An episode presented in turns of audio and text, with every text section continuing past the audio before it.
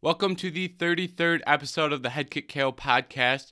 Today we're going to be switching up the order of the way we usually do things. Usually we start off with a, you know, breakdown of Saturday's fight card, but today we're not going to do that. We're going to start right off with the biggest news of the week, and that is the fact that Ciryl Gane and Derrick Lewis will be fighting for an interim title at UFC 265 on August the 7th. And after that, we'll break down Ciryl Gane and Alexander Volkov and the rest of the fights on that card. And then following that, we're going to touch on the rest of the major news inside the UFC because there is some news and there is some news that just broke. So we're going to make sure we talk about that. But like I said, we're going to lead off right away with the news that Derrick Lewis and Ciryl Gane will be fighting for the UFC heavyweight interim belt. And we're doing that a little bit differently because obviously this news is very important. And um, in my mind, this is something that we haven't seen before and it's a very unique situation. So we're going to make sure that we talk about that and we're going to lead off with that as, you know, it carries that level of importance in my opinion. So, like I said, Derrick Lewis and Ciryl Gane, August 7th, UFC 265. They will headline that card and they will be fighting for the UFC heavyweight interim belt. Now, this is something that pretty much no one saw coming, and understandably so. Usually, first of all, we don't see fighters get booked just they book that on Monday. So usually we don't see fighters get booked on Monday night after fighting on Saturday night. That's, you know, anomaly number one in this situation is that they had this, you know, this came around pretty fast. There were no rumblings of this. It just kind of hit us out of nowhere. And then, second of all, the fact that this fight is for an interim belt when you could realistically make this fight for a number one contenders fight, but instead they decided to make this for a belt. And that is very shocking to me and pretty much everyone who has heard this news because Francis Ngannou has not been incredibly inactive. He, it's not like he's been on the sidelines for, you know, eight months declining to fight people. He wants to be active, and apparently he even he even accepted a fight for September, I believe. So the UFC came to him and said, "Hey, Francis, will you fight in uh, on August 7th and headline UFC 265?" And he said, "No, I can't do August. I'll do September." Which in my mind is pretty reasonable. He he's been, you know, Francis Ngannou has been doing a lot outside of the country, a lot inside the country. He's obviously gone gone home to Africa. He was in Fast and Furious 9. So he, Francis is a busy guy. It's not like he's just sitting on the sideline, sidelines doing nothing. Francis is, you know, staying active and doing things like that help his, you know, star grow for the UFC. So he's promoting himself, even if, you know, it's not th- directly through the UFC in their style of promotion. Francis Ngannou is out promoting himself. It's not like he's just sitting on the sidelines doing nothing. So that is very surprising that they'd be willing to do that because now they're in a situation where even if you look at the upcoming pay-per-views, the he said, you know, I can't do UFC 265, can't headline that.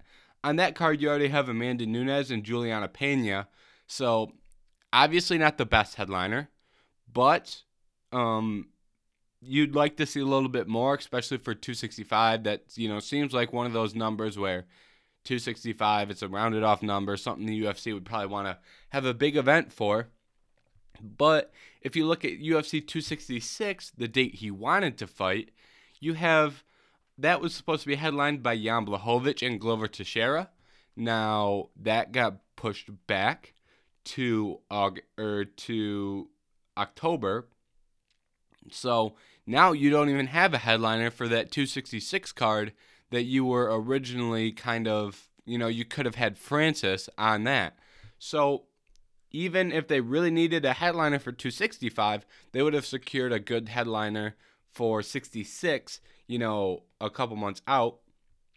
And who knows, I guess the kind of um the kind of question mark here in terms of booking these pay-per-view um headliners and title fights on pay-per-views is when is Volkanovski and Ortega when are they going to fight? I'm sure that has already been decided but not announced simply because, you know, they're doing TUF. I imagine they're going to make that announcement on the show during the show. Um, maybe in one of the last episodes, but I imagine those two are already signed and ready to go. They just can't come out with that information yet. So maybe they will headline 266. Maybe that is something that um, we're not seeing here. You can't really be too sure. But that also raises the question what is Oliveira doing? What is Usman doing? What are the rest of the champs doing right now in terms of, you know, defending their belts? And, you know, that's kind of a, you know, you can't really be like, you can't put all the weight on Francis to have a headliner at 265 when you have numerous other you know, champions who could fight that day. Even if you want the heavyweight championship, it's you you don't need it. I mean, it's always great having the heavyweight champion headline a card, but that's not something that you absolutely have to have, and you don't have to have it enough where you go and book an interim title fight that day, and it's just not something that you the UFC needed to do. There was no reason for the UFC to do this. And in my mind, this situation could have been, you know, this could have been handled so much better. You know, the most ideal there were there were several ways this heavyweight division could have played out, and it would have been great. You could have had, you know, you could have booked Derrick Lewis versus Francis Ngannou. It looked like that's the direction they were going, but you also could have booked, you know, this Ciryl Gane and Derek Lewis fight, had it be a number one contenders fight, and then you could have had John Jones and Francis Ngannou fight, and that would have been probably the most ideal situation. So, in my mind, when your champion is saying, "Hey, you know, I can't do I can't do September," or excuse me, I can't do August, but I can do September. Why don't you just book him for, for September? And then why do you need to, you know, get on because you don't have Francis obviously isn't going to be happy with this and he's not happy. So why do you need to damage that relationship when you could just say, "Hey, August or excuse me, September's fine." There's no reason to have to damage a relationship with a champion regardless of which weight class, but in this situation it's Francis and it's heavyweight, so that is even, you know, more extreme of a situation with any champion, you don't want to damage the relationship that you have with them. So to do this, it's kind of like, what is going on? And then Dana and Francis's manager got into it. I'm not going to come out and say side with either of these guys eh, because they both, you know, I don't know anything about Francis's manager, and Dana has been known to tell some lies here and there. So I don't want to pick sides on this, but Francis's manager did come out and say, "Hey, I have evidence um, of the communication that we've had. So if he can drop his evidence, you know, that'd be one thing, but." It doesn't look like this situation is going to be resolved anytime soon because Francis is li- likely very upset, understandably so, especially in a situation where he won the belt three months ago or so. He won the belt three months ago or so, or so. And that is probably the biggest turnaround for having an interim belt. I mean, Stipe sat out longer and they threatened to strip him and they threatened to have an interim, but they never actually followed through with it. This was a weird situation where they, I don't know if they made the threat, you know, back, um, I don't know if they threatened Francis with stripping the or having an interim privately, but they never did it publicly. And against when they were doing this with Stipe, they came out a lot more publicly publicly with Stipe, and it would have made more sense to have an interim heavyweight champion when Stipe was, you know, the champion because he was injured. And I feel like that is probably, in my opinion, there's very little, there's very few situations where an interim champ really makes any sense, and this would fall into one of those categories where this doesn't make any sense. The interim champ just kind of holds back a division, makes the division, it gives you less options, and because the interim champ has to fight the champion next, you know, what happens if the you say either Derrick Lewis or Ciryl Gane become the interim heavyweight champion. And then John Jones all of a sudden is ready to fight for the heavyweight championship, but you have an interim champ. So now John Jones has to wait. So now you're in a situation where you could make this John Jones fight, but you can't because you have an interim champ. It just doesn't make much sense to me personally. And, you know, hopefully, hope, I mean, it's hard to be hopeful here because it doesn't look like this situation is going to be resolved in a very positive manner just because of even the communication we've seen from Dana and Francis manager has been very negative. So hopefully we can see this situation get ironed out in the future. I don't know what Francis has done to the UFC to make them take this action. And it seems it's a lot more extreme because usually this gets threatened, but the UFC went through with it. And that tells me that you know there's a lot more going on backstage here just because they went through with it. Very rarely do they go through with it, and the, they threaten this a lot. Um, I don't know if you saw this. There some Ariel Helwani tweets that I'm going to read about um, this situation, and now that Ariel has left ESPN, you know ESPN works very closely with the UFC, so you can't really be too critical when you're with ESPN. Look at Brett Okamoto, for example. He, you know, gets to do the sit down interviews with Dana, and he isn't very critical of the UFC, and he is on staff with ESPN. And now that Ariel is off staff with ES, no longer with ESPN, he is now, you know, being more open about the business practice practices of the UFC.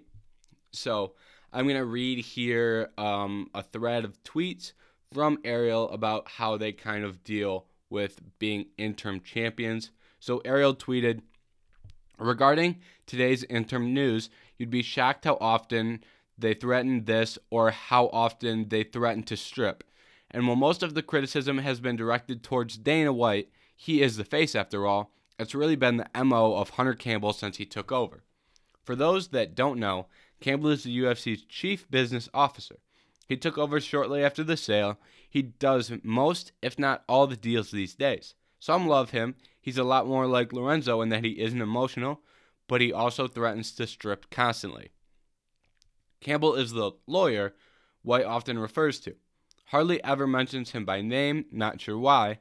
He's way more valuable to the UFC than just being a lawyer.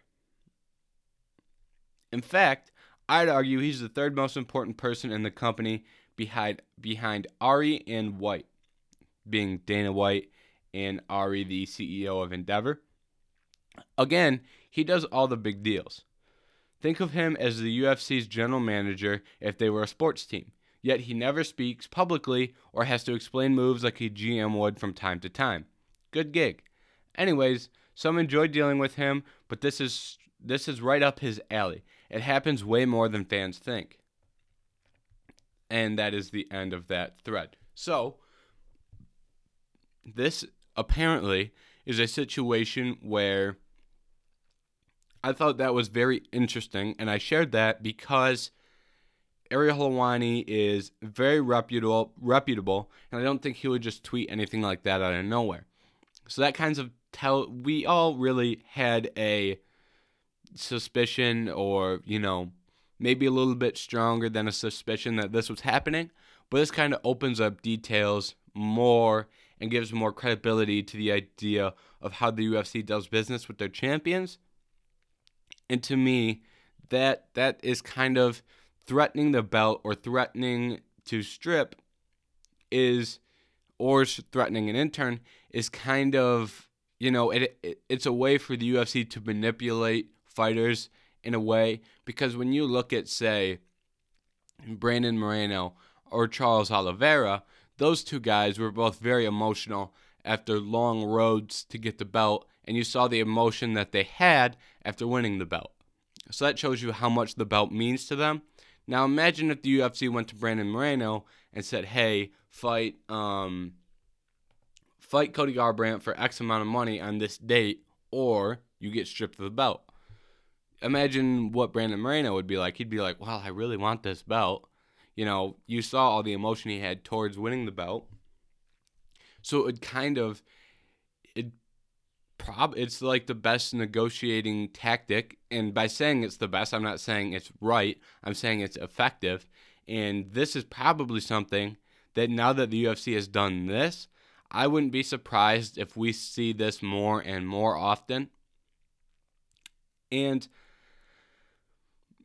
that is like I said, we're going to see this more and more often, and I'm very surprised they haven't done with the, the they haven't done this to Aljamain Sterling yet because if you look at Aljo, he is injured, right?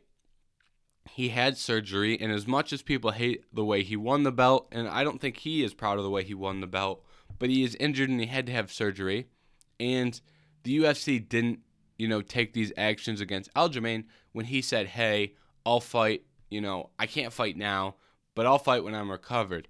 Is that because Aljo said, you know, "Hey, pay me whatever, I don't care," or is it be you know why why does Aljo not have to deal with you know we'd be in a situation here where we could have Petr Yan and the winner of TJ Dillashaw and Corey Sandhagen, those two could fight for an interim belt.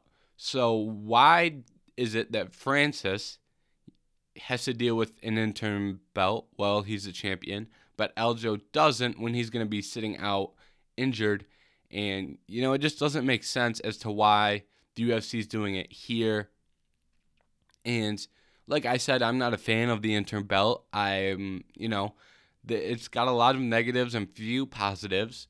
And most people don't recognize it as a legit belt. I mean, if you look at Justin Gaethje after he beat Tony Ferguson, he threw the belt on the floor you know, there's very few times where the interim belt is really looked at and is held in high regards. I think the only one where people are really, you know, look highly upon it is Tony Ferguson when he was the interim champion, and that's because Conor was out of the sport and Tony really looked like he was the best lightweight on the planet, and that holds more credibility with the fan base. Um, Israel being the interim champion might be an example just because he's gone on to win after having the interim belt. But when you use the interim belt as a glorified number one contender, it doesn't really make much sense because they could not have this. They could not have a belt on this Derrick Lewis and Ciryl Gane fight and just have the winner fight the, or just have the winner fight Francis. And, you know, it'd, it'd be a little weird, but it wouldn't be as big of a slap in the face to your current champion. And I think that is something that um, would put the UFC in a better situation. And it's unfortunate that it had to go this way. And I think that is pretty much all the thoughts that I had in terms of this whole heavyweight mess that we currently have with the UFC, their champion, and now an interim belt. And it's been a long time since the UFC since the UFC heavyweight division has really been in a good spot. You know, we've always had for a long time we've had contenders stacked up and now, you know, it was looking like we were going to get back on track, but now we're just seeing things get pushed back. So, hopefully this can get resolved. Hopefully the UFC can figure this out and hopefully we will um, get to see the heavyweight undisputed belt get defended before the end of the year. Now that we're done with that, we're going to talk about Ciryl Gane versus Alexander Volkov. So, this fight is a very important it ended up being an incredibly important fight for Ciryl Gane's career because he is fighting for the interim belt. And just a side note here, I do not blame Ciryl Gane and Derrick Lewis in this situation for you know, taking this fight and accepting the interim belt, that's not their fault. The fault lies on the UFC. and not the fighters who are taking advantage of the offer that they were given. So, but in this fight, Ciryl Gane looked very good. The scorecards were, I believe, 49 46 and then 50 45, 50 45. Those were those scorecards are really interesting. I think you can make the case that Volkov won two rounds, but those two rounds you could also give to Ciryl Gane. But Gane did win three rounds very clearly, in my opinion. So, um, whether it's 50 45 or 46 50 45 or 47 46, I might have messed that math up, but who you know what I'm saying. Whether it was five rounds to zero or three rounds to two, Ciryl Gane looked very good, and he deserved to win. And he had a, a tremendous fourth round where he was able to land some good shots. And I don't like a lot of the criticism that Ciryl Gane is facing. A lot of people don't like Gane and the way he fights because he's not active enough. But you can get yourself in a lot of trouble at heavyweight if you're act- too active. You can get countered, right? So I don't blame Gane at all, especially when he's able to stay on the outside, land a jab, and land leg kicks. And Volkov, in theory, is not an easy matchup for Gane in terms of striking.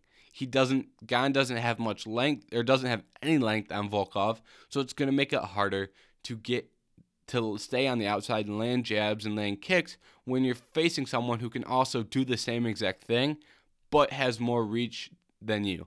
So for Gane to be able to still employ his game plan when he was at a when he was in a very disadvantaged position stylistically, I think that is very impressive and that shows a high level of skill.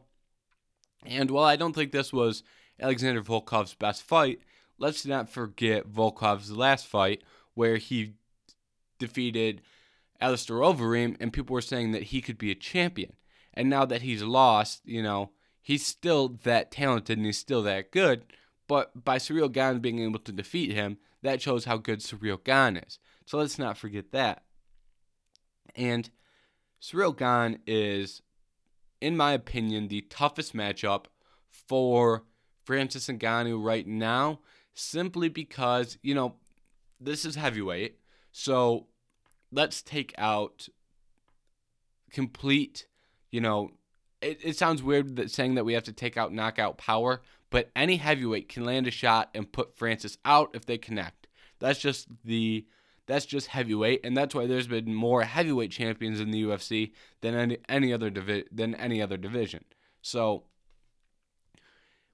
barring a you know overhand right that connects when Fran- is if Francis is dominating a fight, I think Ciryl Gane has the best chance at being able to go in there and you know win a fight very convincingly against Francis, and that's because of how well his movement is. He utilizes movement so well. He's so quick. He can switch stances.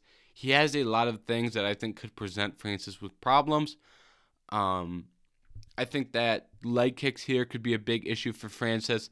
If Ciryl Gane is able to land leg kicks and start to beat on the front leg of Francis, that could, you know, if if he can manage to damage a leg of Francis, that would make it a lot harder for Francis to explode. As we see a lot of his shots, you know, if he can explode into you, you're done. So I think that would make it a more manageable fight. And while I don't think that if I had to pick right now, I would pick Francis, but I think it would be a lot tougher than any other fight at heavyweight for Francis.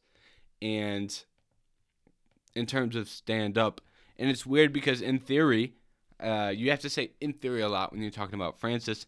In theory, Curtis Blaydes would be a very tough matchup just because of how good he is wrestling, but Francis has already KO'd him twice.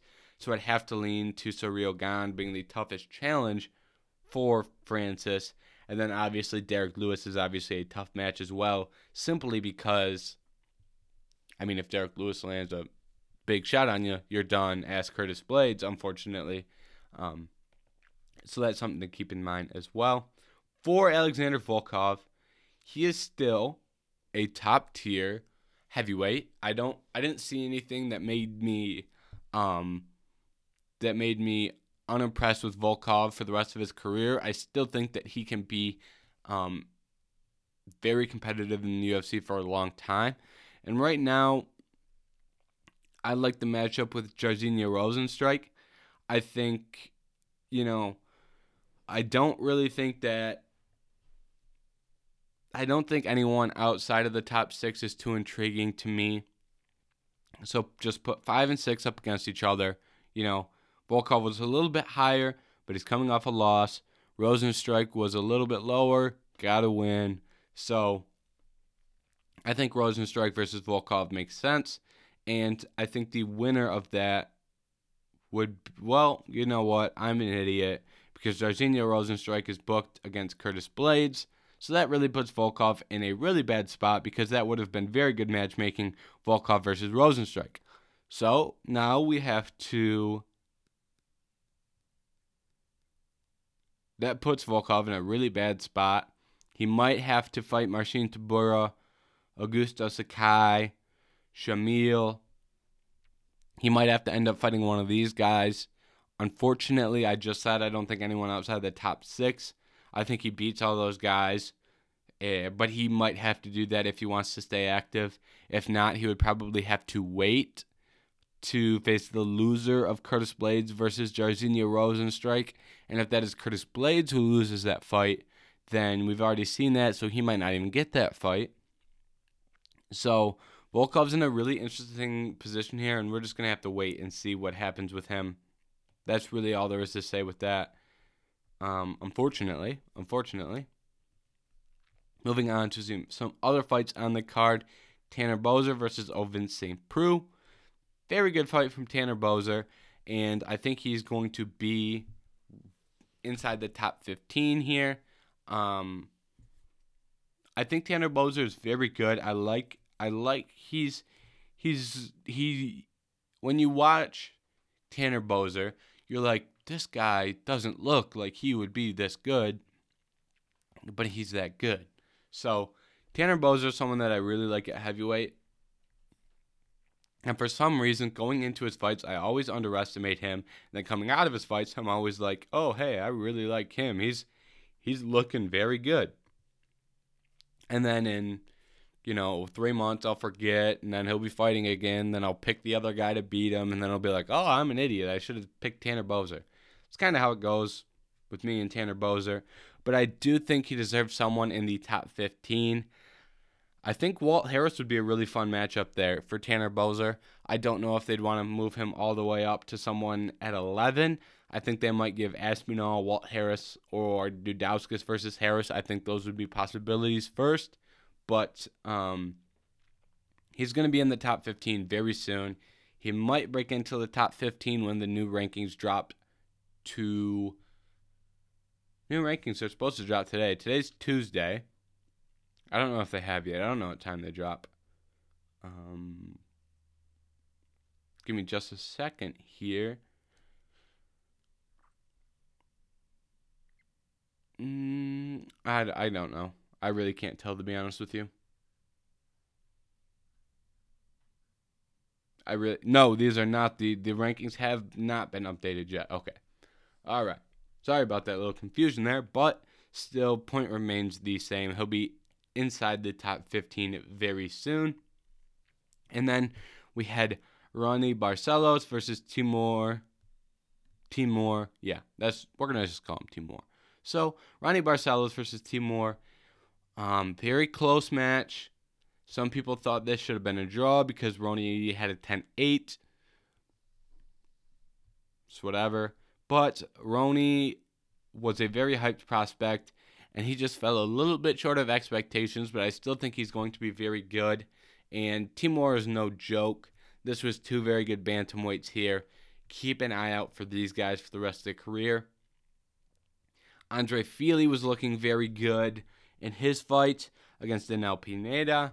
And unfortunately, he, you know, landed an eye poke, and that fight became a no contest. Unfortunately, we need to find a way to fix eye pokes, but we haven't done that yet.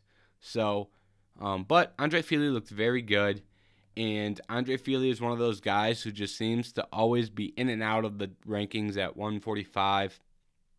And that is partially due to how good 145 is.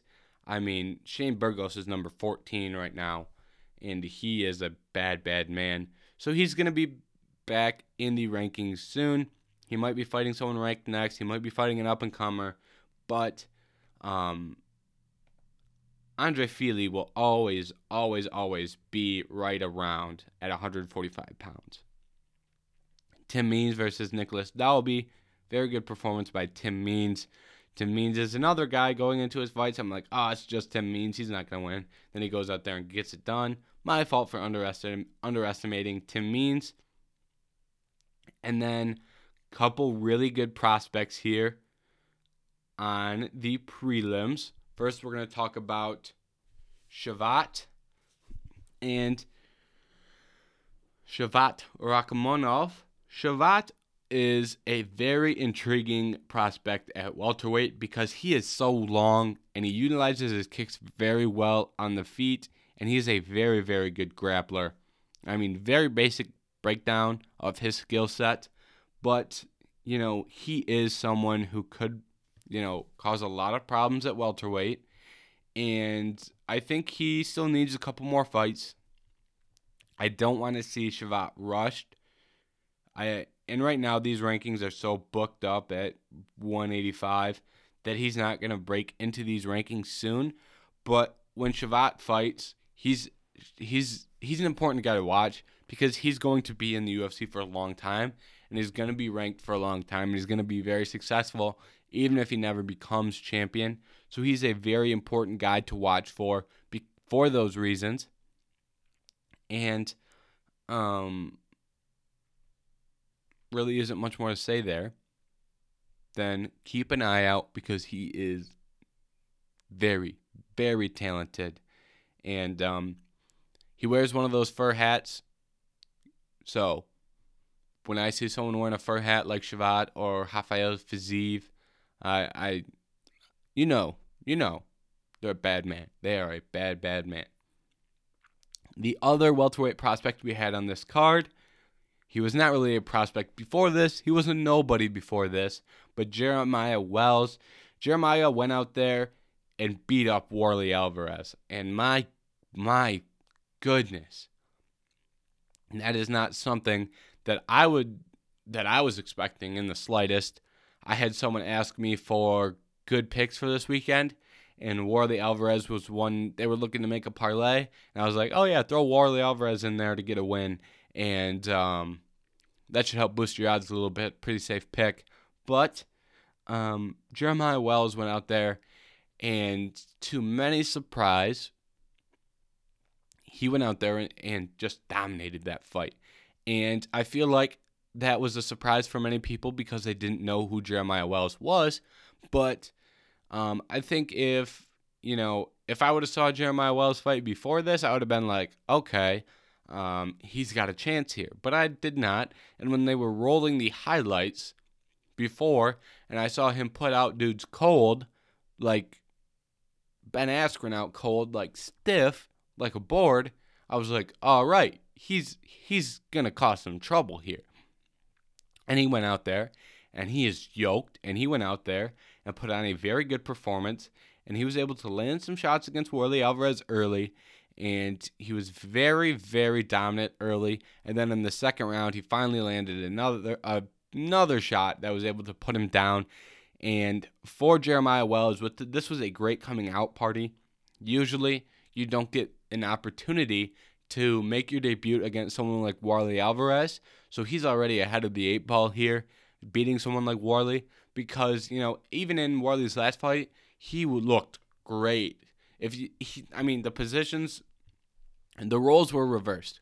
In in um Warlley's last fight, he went out there and just dominated um Mohir I can see his face, but I can't say.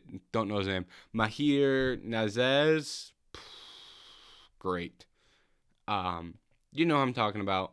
The prospect from Abu Dhabi. He went out there and dominated him and looked very impressive. And it was kind of, a lot of people were like, oh, this is a big turning point in his career to look this great.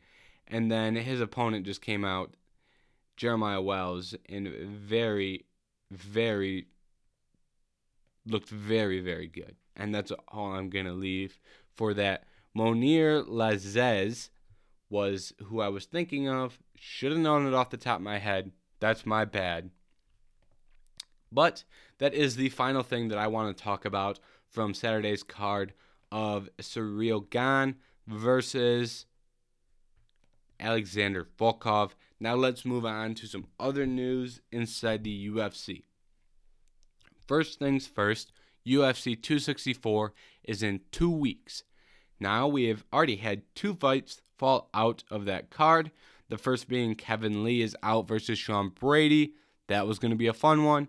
And Louis Smolka is out versus Sean O'Malley. That was going to be a maybe not a fun one. Well, Sean O'Malley would have made that a fun one. For Sean O'Malley, it looks like they're trying to keep him on the card and they're trying to find a new opponent, which is good because this card, you know, Sean O'Malley needs to be on a Conor McGregor pay per view and he needs to be on the main card because if people want more people know Sean O'Malley than a lot of other fighters in the UFC. Unfortunately, I bet more people know Sean O'Malley than Gilbert Burns or Wonder Boy in the co-main. And that's not the fault of Wonder Boy or Gilbert Burns. That just shows how big of a star Sean O'Malley is.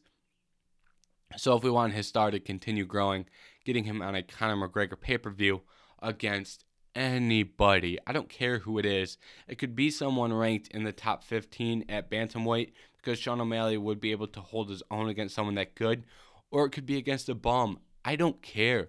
Put him against anybody, and Sean O'Malley will make it fun, and he'll have a chance in there. So hopefully that happens.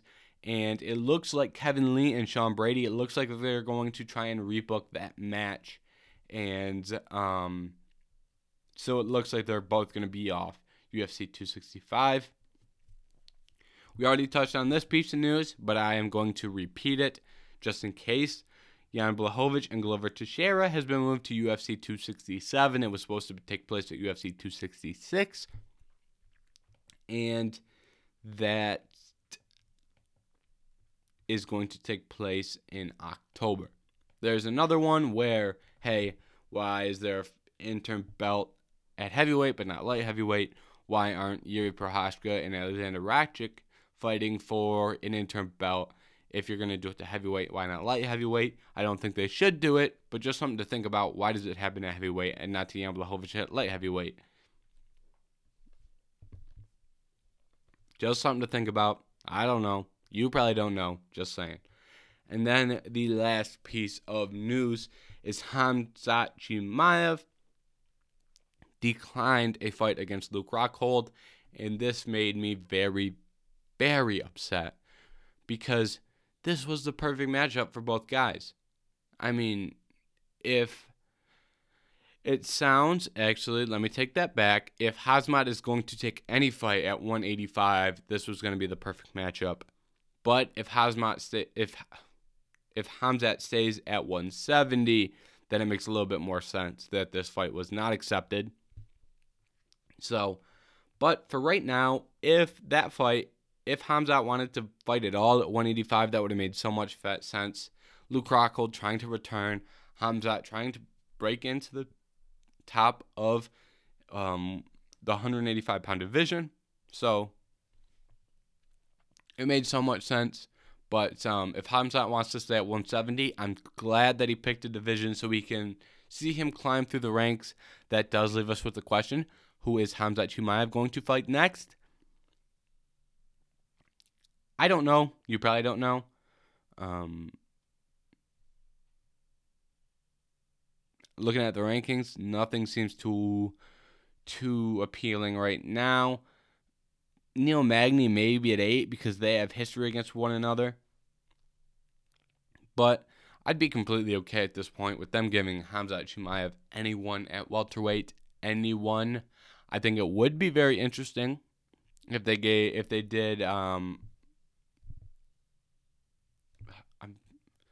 I am just blanking on names today, and it's ridiculous. Just talked about them, which makes it even worse.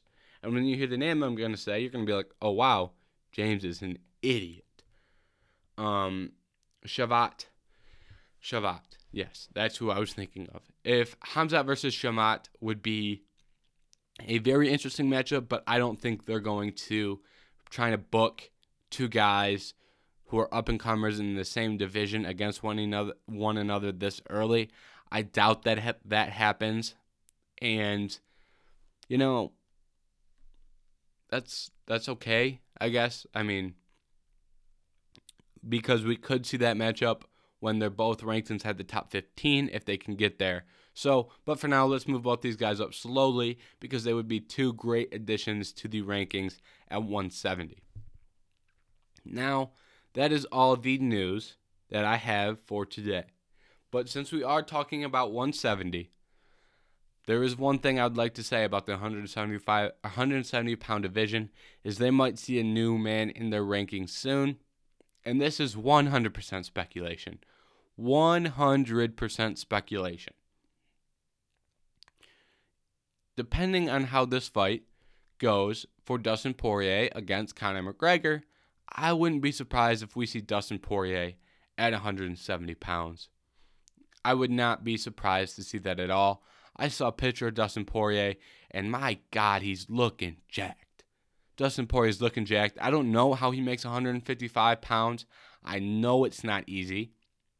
He'd probably have to add a little bulk to get to um, 170, but um, that w- probably shouldn't be wouldn't be too difficult for him because he doesn't need to add that much weight to be a big 170 pounder.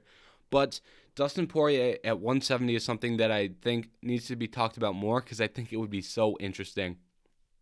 And I think it'd be very likely if Dustin Poirier loses this fight to Conor McGregor because 170 offers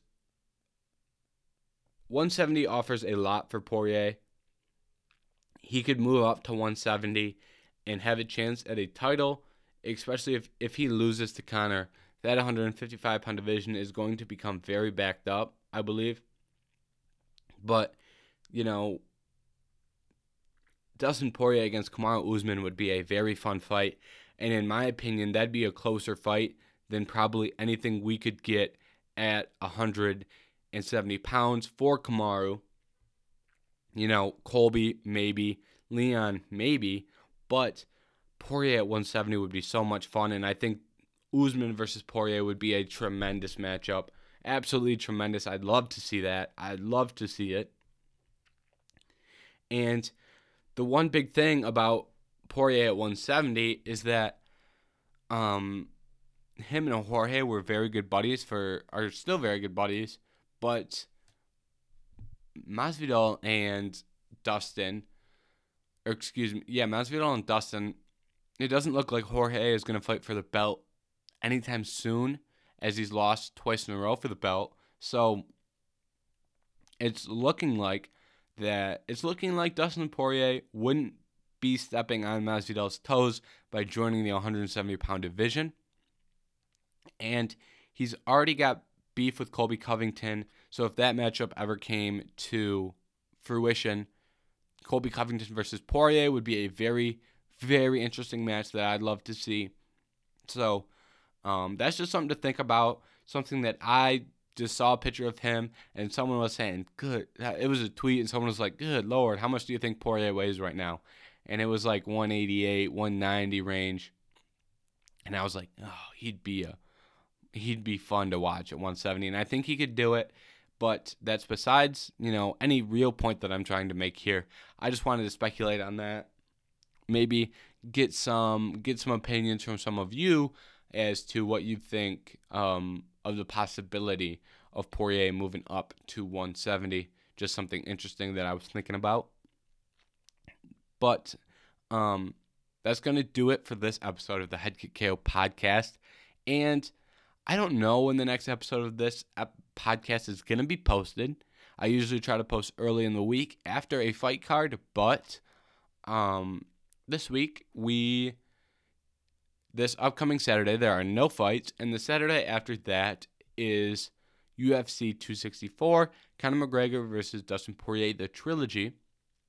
So I would like to do a pre pre pay per view podcast like I did for UFC 263. I really enjoyed doing that. I had fun doing it, and um, and then I'll obviously do a post UFC 263. Those are really fun to do in my opinion, and there's no reason for me to do one early next week um, if there isn't a lot of news. So I got to look at the work schedule, figure out exactly what day that's going to get posted. But um, that's the plan for next week is a pre is a UFC 264 preview paper er, podcast.